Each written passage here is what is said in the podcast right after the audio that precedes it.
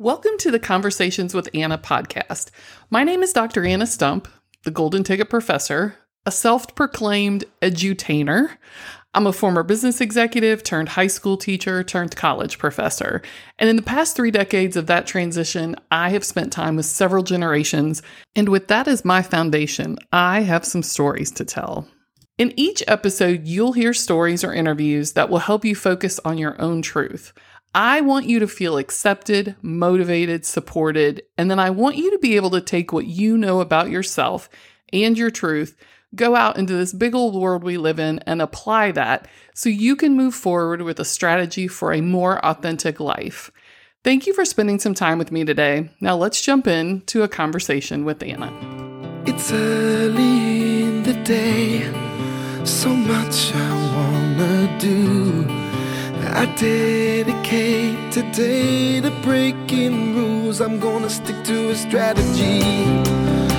I'm gonna find out exactly what I'm made of. Is there really something wrong with just smiling the whole day long? Hi, and welcome to this conversation with Anna. Today, this is what's on my mind codependency. Um, codependency has always been an odd one for me. Um, I hear it a lot. And remember, my psychology background is limited to um, research databases. So when I stumble upon these topics and I think about them, I'm not here to do anything other than talk about these things, having these conversations with you all, because my goal is for you to think about your tendencies, your relationships, the people around you, your limiting beliefs.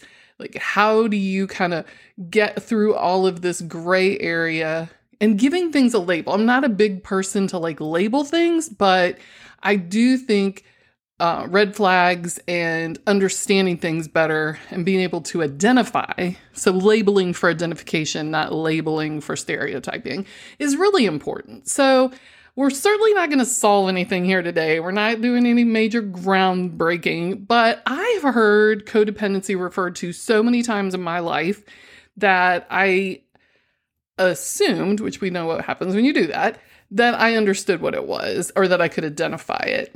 And what's so funny is I have had people in my life that I just assumed were completely lacking in any level of self esteem. But I didn't realize until I started doing more research that these were probably just very codependent people. And I've had people in my life who would tell me they're codependent, but in looking more, I honestly think they were just hiding behind certain levels of narcissism. So really two just very complex behavioral issues. So that's kind of what we're going to talk about today. And I'm going to dedicate this show to my mom because I don't think I've always fully been able to reconcile my mom's tendencies, her personalities, her behavior. And in turn, because of that, we haven't always had like this super easy relationship. But in preparing for this conversation and doing some research, I started to see who my mom really is and why. And I don't really think I've ever really taken time to do that before. So kudos to her because I think because of her path and her personality, I was able to take my path and have my personality. And that sounds really like, duh, right? Like she's your mom. That's how that works. It's really not, though, because I think when you have had childhood trauma, and we could list a lot that my mom had gone through um, before she even was able to hit double digits. Um, when you look at patterns and behaviors in a young person's life and then how those manifest when they grow older and get into a marriage and just cycle over time, you either pass those on or you somehow break them. And I believe without a shadow of a doubt, my mom was able to overcome a lot of that in her parenting. I know she went to a lot of therapy, she did a lot of things to do that. So I think I'm hard on her because I don't see that she's changed. I don't think I've ever given her enough credit to say, well, you probably haven't changed because you were putting all of your energy into not repeating these cycles. So there's that. good good job on her. Let's celebrate her a little bit. Um, so yeah, let's talk about what is a codependent. And there's a lot of identifiers and those types of things. And again, I am not coming at you with this from any kind of real expertise. This is just one of those things where I want you to either process it and think, okay, this is good to know and put this in the data bank. Or maybe you can imagine people in your life that you're like, oh, yes, this explains so much. Or maybe you feel seen. And I need for you to remember that you can, there's no switch. You're not either codependent or not codependent. You can have codependent tendencies. You can have um, codependent behaviors in certain relationships. I mean, there's levels of all of these things, right? So the real thing to remember is, and the reason I want to talk about this codependents struggle with knowing who they are. They are trying to source themselves outside of themselves. Think about that for a second. They do not feel seen and they cannot see value within themselves. So they start to look for that outside of themselves. And if you can think of times where people have done that, where they're like a chameleon, when they're with one person and they identify with that person's beliefs and opinions and you know, what brings them joy and their favorite foods, even. And then they go over with somebody else and they kind of take on that person's thoughts and feelings and opinions and favorites. It's because they're really just kind of floating and they're trying to figure out where they fit. So, some signs of being codependent. Oddly enough, these things manifest themselves in so many different ways, but obviously, low self esteem or feeling just a real difficulty in having your own feelings or validating those. People pleasers, having to feel accepted, the dishonesty about true feelings. That's a tough one. It's a tough one. That's when you are just not able to own your your own feelings. You feel more for others than yourself. You're just overly responsible. You help others at the expense of yourself in all levels, in all ways. And that's when I started reading that, is when I really saw my mother. The other thing is being attracted to people who have problems or that will need you, because there's nothing a codependent loves more than to see someone who's breaking or broken or confused or there's drama, they like roll up their sleeves and they're like, let's get in the middle of this. Let's break it down. Let's keep talking about it. Let's live it. Because if I am knee deep in whatever you have going on, then I don't have to think about myself. And that is the distraction that they need. So, taking care of other people before they would take care of themselves that's complete, you know, typical textbook codependent. Obsessing about other people, thinking about them, feeling anxious for them, checking on them. I can tell you what this looks like when you're 72 is sitting at home watching the news nonstop, crying for everyone. I mean everyone. My mom will cry for the people who are living some horrible reality and then she'll cry for the people who don't understand the other people's reality. Like she just gets so involved with everything else. But this is not a switch she can flip after this lifetime that she's had, right? There's no, as much as I want to tell her that, and believe me, I do, like, get over it, move on, think about yourself.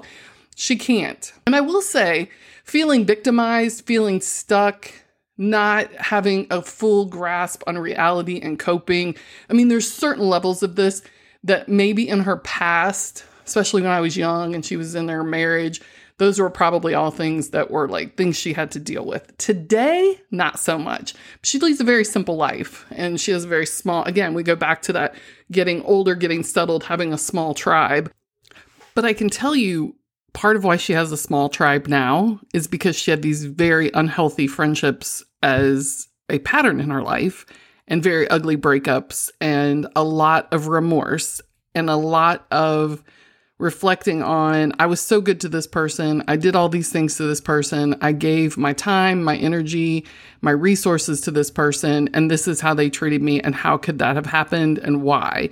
And that becomes a spiral until she reaches the next unhealthy friendship and lacking in boundaries and those types of things. So, as I was researching and reflecting, I started to recognize these patterns, which I'll talk about later with you, but I stop and think back like when in the 80s and 90s as I was growing up with this person who has this, you know, massive codependency, what does that look like?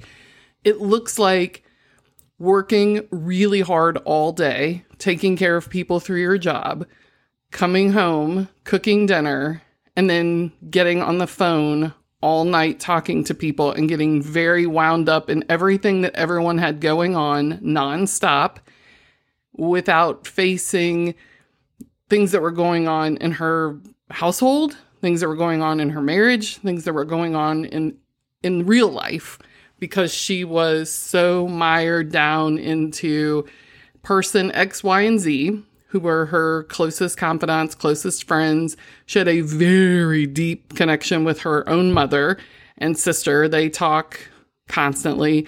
And when my mom doesn't have full access to the people that she loves, and by full access, I mean every detail of their life, that makes her nervous, makes her anxious. And then she just goes on to the next person having researched this and reflected on it and thought about it, I would not, it, someone could have played me this podcast when I was 16.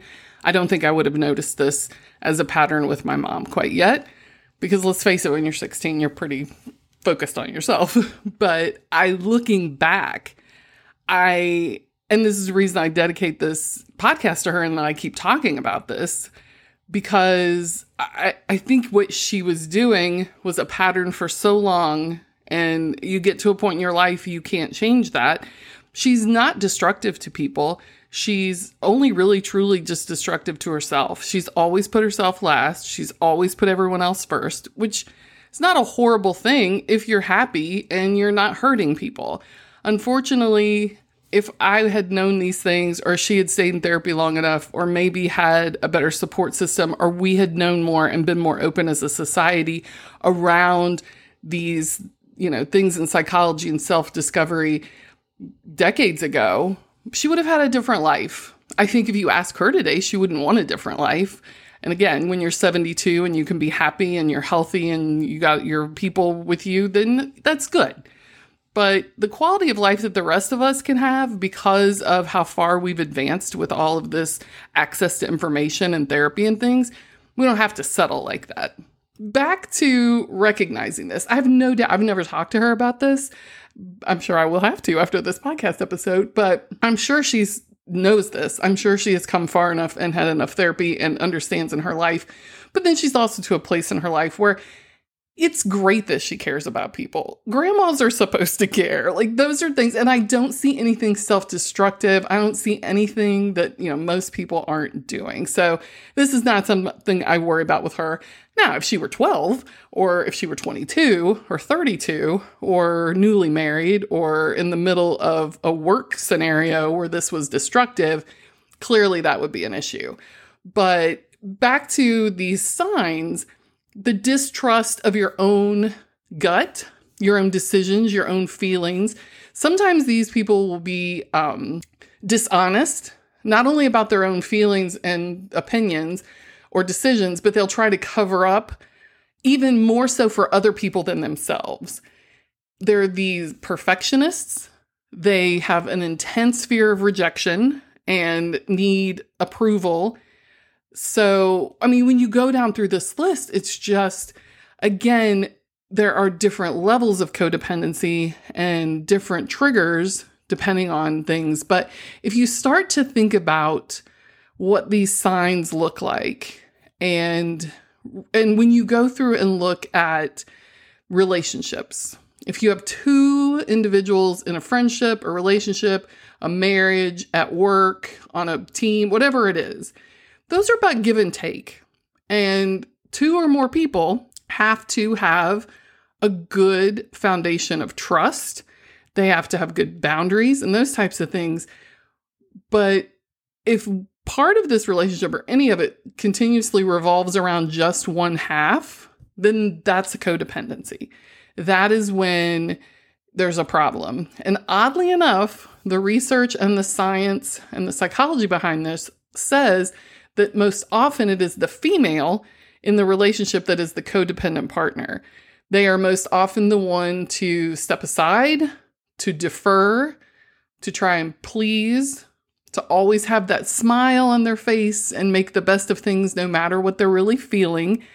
And most often, that is a learned behavior from childhood.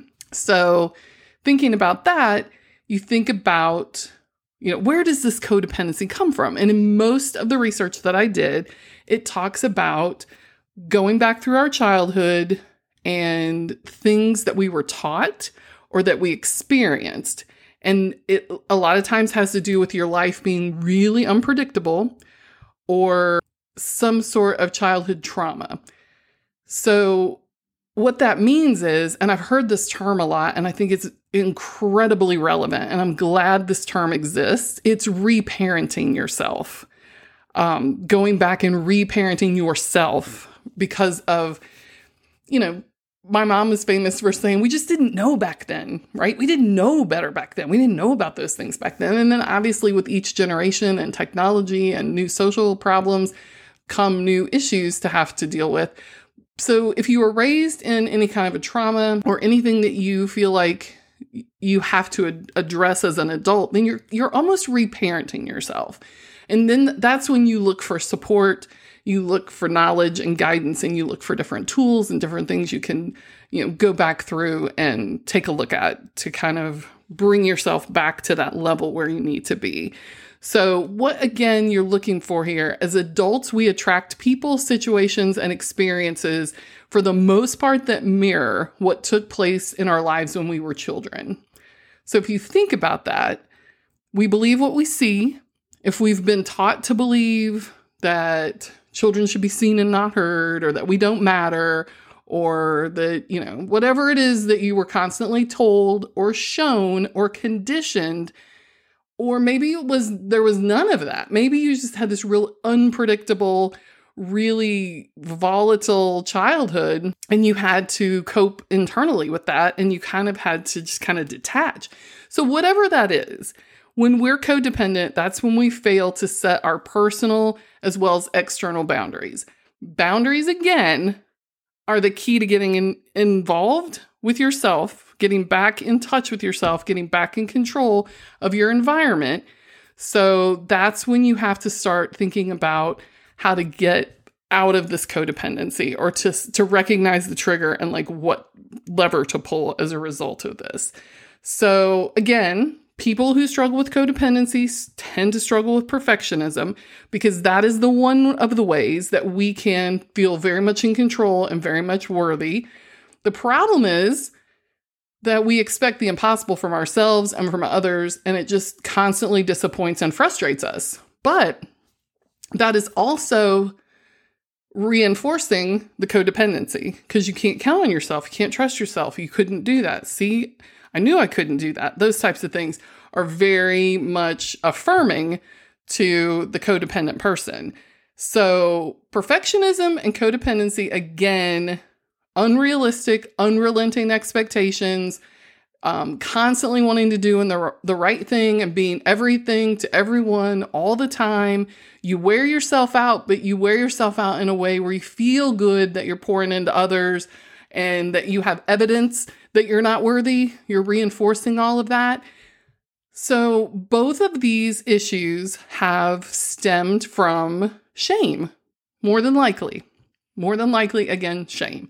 So, that comes from something from your childhood.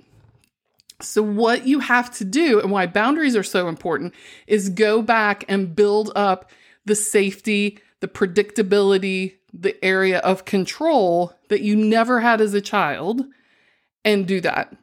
And then understanding that you cannot feel secure and loved and accepted by others until you feel secure, loved, and accepted with yourself. Period. You just cannot expect other people to walk in and hold you up like that. You have to do that for yourself first. So, opening yourself up to criticism, rejection, failure, any of that, that is absolutely positively a necessity at all costs for these things, but definitely for people struggling with codependency. So, why is this dangerous? Why is codependency dangerous? Because couples or friendships, relationships, whatever you might have, the codependent, even healthy relationships, there's a struggle for power and control. If one person is the most anxious, the resentful, the guilt stricken, and they do not respect the other person, then it's always going to lean one direction. Surprisingly, relationships that are chaotic and in codependent mode are usually very drama free because one or both people are not being honest about their feelings. Um, there's a, a lack of passion and intimacy and honesty and trust and a million other things in the relationship, but they never get brought to light. And I think back of probably one of the best friendships I had on paper, longest friendship, most fun, trips taken, living our best life friends. We spent all of our time talking about other people.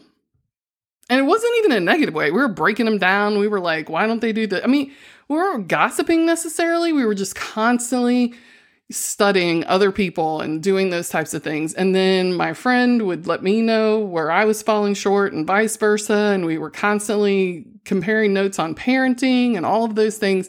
But when it really came down to it, we got along perfectly. We never had any drama, which is really an issue. It's an issue if you never disagree.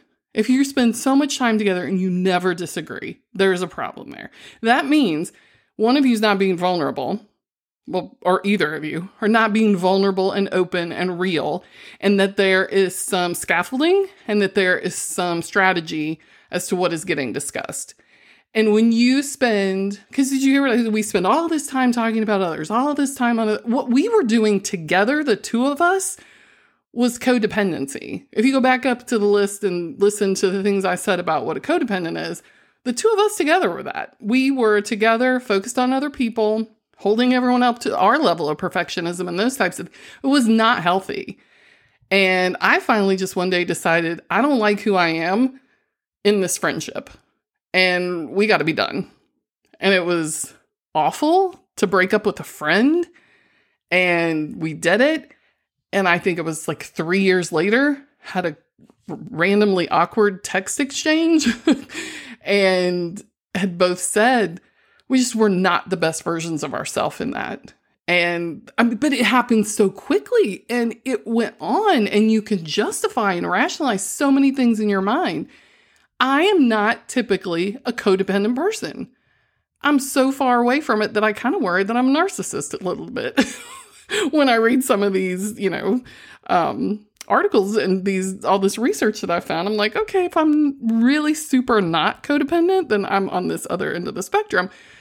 But again, it's the time in your life, the conditions, the situation, the other person. Just there's so much. So that's one thing I can't possibly tell you I've learned so much from starting this podcast is these labels you you can either wear it or not, right? Like but you have to understand that that's got to be in your vernacular. You have to understand it because you have to identify it because you may not be codependent all the time. You like might not be the president of the codependent club, which there's got to be a joke there, right? We could talk about what those meetings are like. that's not funny. Um and you can be like so far from being codependent, but that doesn't mean you don't have codependent issues when you're with certain people or that you can't fall into it or different times in your life or so just that's one thing to be very aware I think when we talk about this. So, how do we stop being codependent? What do we do if we've identified some codependency whether it's in our professional life, in our friendships, maybe it's a marriage, maybe you're starting to identify it in a in somebody in your life? I think the first thing really to do is understand it. So, I have been talking about it for like 20 minutes now. Um, so you probably have about seven minutes worth of exposure and understanding, but you look for that, right? How do I identify it? What does this, how does this manifest itself? Then I think you have to start looking for patterns. So, again, codependency is really the, the powers in the pattern. It is the, pattern of prioritizing other pe- people's needs and relationships and partners and things far above yourself. It goes beyond just trying to help people, it goes beyond being empathetic, it goes beyond loving to go help your friend and be there for them. It goes beyond like putting your life on hold because your friend is struggling with something. Or you know what I mean? It's like these aren't patterns, these are circumstances or situations. So the occasional sacrifice, the occasional putting yourself on the black back burner, the occasional uh, being absorbed into something else is not a pattern. So then you want to separate from whatever this is to really kind of take a look at it. So again, sometimes you have to remove yourself or take a break or whatever it might be. And for the codependent, that might mean like jumping into a different view, putting on a different lens. So instead of being in your own view, maybe you need to shift over and think, what does the view look like from over here of this relationship? Or maybe you need to ask a third party. I can tell you in the friendship I described, there were people outside of the friendship that I had that kept pointing things out. That's not like you. Why is that? Why are you doing that? Why do you act that way when you're with this person? You know, it was a lot of people pointing things out over time, but it wasn't well accepted for me at that point because I was like, oh, you just don't understand, or, you know, that's really random. You've never said something like that to me before. It wasn't until I put the pattern together. And I always call it like the one eye test. Like I close one eye and look at something, you know, because your perspective shifts. So I close one eye and I kind of look at things. And then I was listening to like what it feels like to these other people. So again, identifying these patterns. And once you have a, real grasp on like what this actually looks like, and you take a step back and you try to take a look not just at the situation you're in, but then you have to take a look like where have these patterns come in my life? Are there other current people, relationships, teams, whatever that I'm having this with? What about in my past? Has this been an issue? And I think that's the real power in this is being able to understand it, process it, and then start looking for those threads. And then you have to learn how, how yourself, like your relationship with yourself, fits into all of this because you may need to just start building those boundaries and maybe even seek some therapy or trying to figure out like what does healthy in interaction look like? What does it look like when I'm healthy and I'm having a healthy friendship? What, how do I get out of this codependency? And depending on the boundaries that you're lacking and what you can do, again, you may be able to do this on your own. It, in my case, it was that one friendship. And I can tell you right now, because of that friendship and because of the trauma of thinking it was one thing, realizing I was 50, sometimes more percent of it being that, and then walking out of it and what that did to everything around us, including our own families and kids and neighbors and everybody, like the fallout from that, that makes you real cautious about getting into that again. And it is something that you do not like let your guard down over. So that built a boundary for me as a reaction.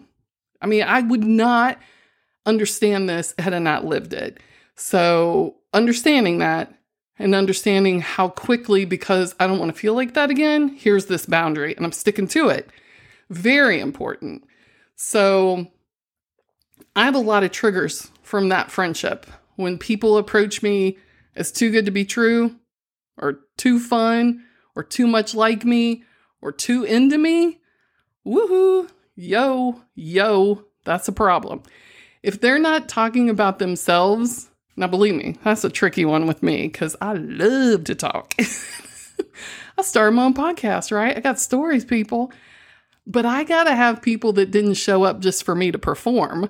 I got to have people that showed up with their own stuff, right? Some of, again, I think I mentioned this in the last episode about the one about friends the people that energize me the most are the are people that are able to be right there with me and we can have all levels of conversation and we can share the air.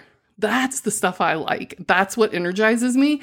So I, over time, and again, part of that boundary, and then part of it's a little like post traumatic stress from the bad friendship situation, I can identify this stuff much better.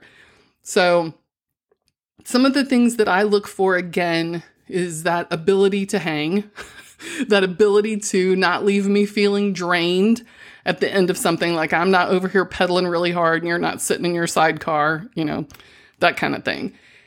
The ability for me to not want to solve things. Um, listen with empathy, but this then be done. Provide empathy. Again, that's uh, not the easiest one for me, right? So for me, that's a big one. For my empathetic friends, that goes that's first that goes without saying and but the stop there will like show them empathy but stop there and unless you're involved in the problem don't try and solve it that's tough that is a real boundary for them the polite refusals how to say no like we've talked about on previous podcast episodes the power of no um, episode 12 that's a real boundary and one that you should use every now and then um, this sounds terrible but you should deploy a no here and there in these friendships and relationships and your interactions with people as a test for you, for them, and for the boundary. So that whole not tonight, or I'm not feeling it, or I don't want to do that, instead of, oh, we want to make a deposit and go on a trip and do it. Like when you know you don't want to do it, don't do it. And then finally, the very last thing is question yourself. Question yourself before you do anything. I'm going to do a podcast episode on this too, because this is some power here. Before you do anything, why are you doing it? Do you want to do it? Is this energizing me? Is this feeding me? Is this right in line with whatever I feel about myself? Or is this draining? So you have to find that for yourself. And only you can control all of this anyway. So, very important. So, those are codependent behaviors, signs of codependence, and what to do. So, let's talk about who is most likely to swoop in, take advantage of, and perpetuate the codependent and that's the narcissist. Okay, so let's talk about the narcissist. This is the one who makes the codependent kind of engaged in the codependency and hard to get out. So the narcissist is the person, as by defined, who has an excessive interest or admiration of themselves. And the narcissist is about themselves all the time and they are completely self centered, entitled, selfish. They take far more than they give. Anyone else's wants or needs or feelings are hardly ever taken into consideration. So, little fun fact it's not fun, little fact.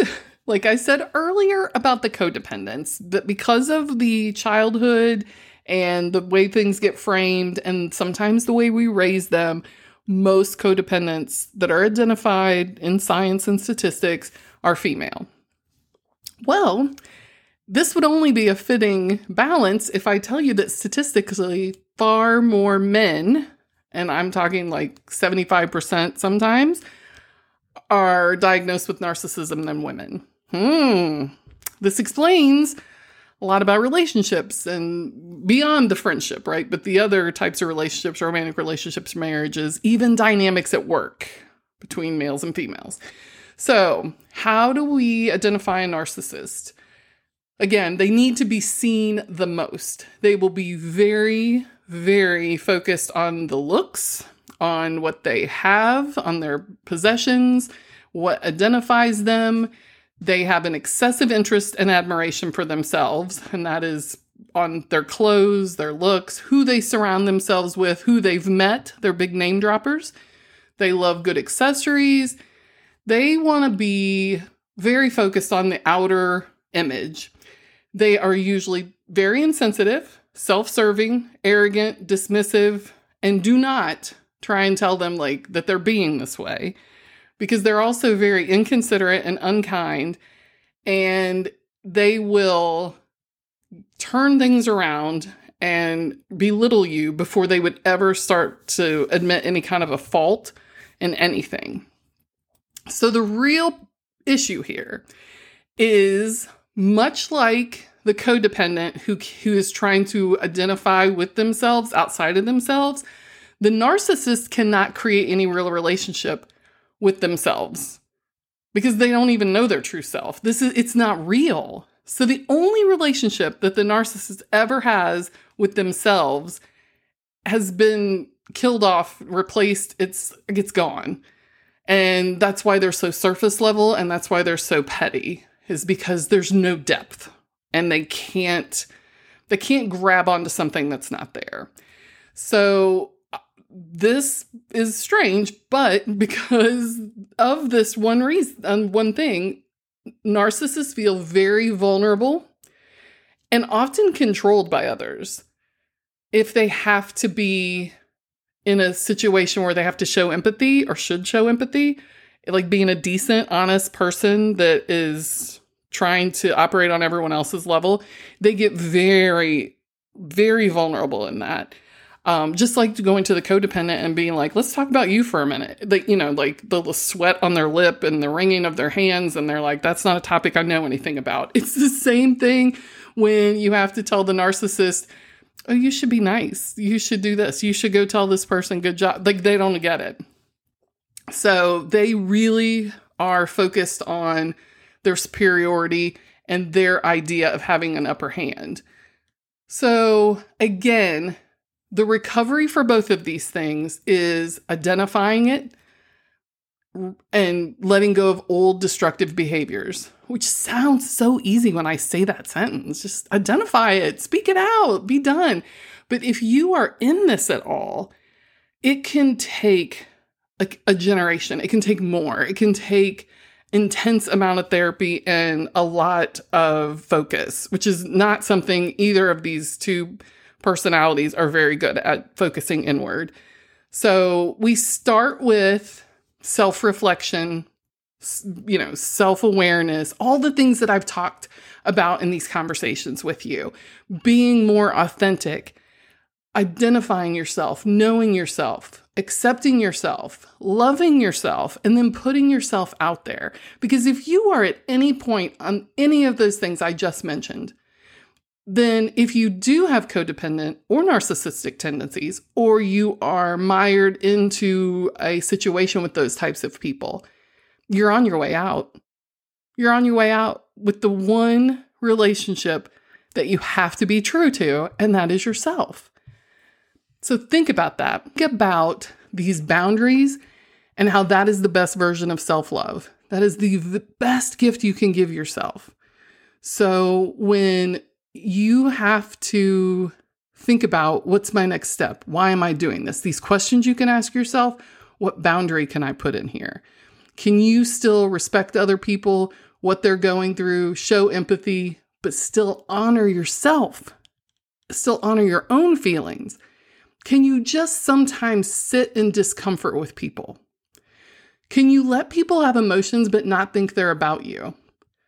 And that's hard when you love somebody because when people I love are in any kind of distress, I see my mom in myself, right? My mom, being the most codependent person I know, wants to take that on. And believe me, I get it. Like, if somebody I love is hurt, I want to take it from them. If somebody I love is in pain, I want to take the pain because I think, oh, I can take this better than they can. I would suffer far before I would let people I love suffer.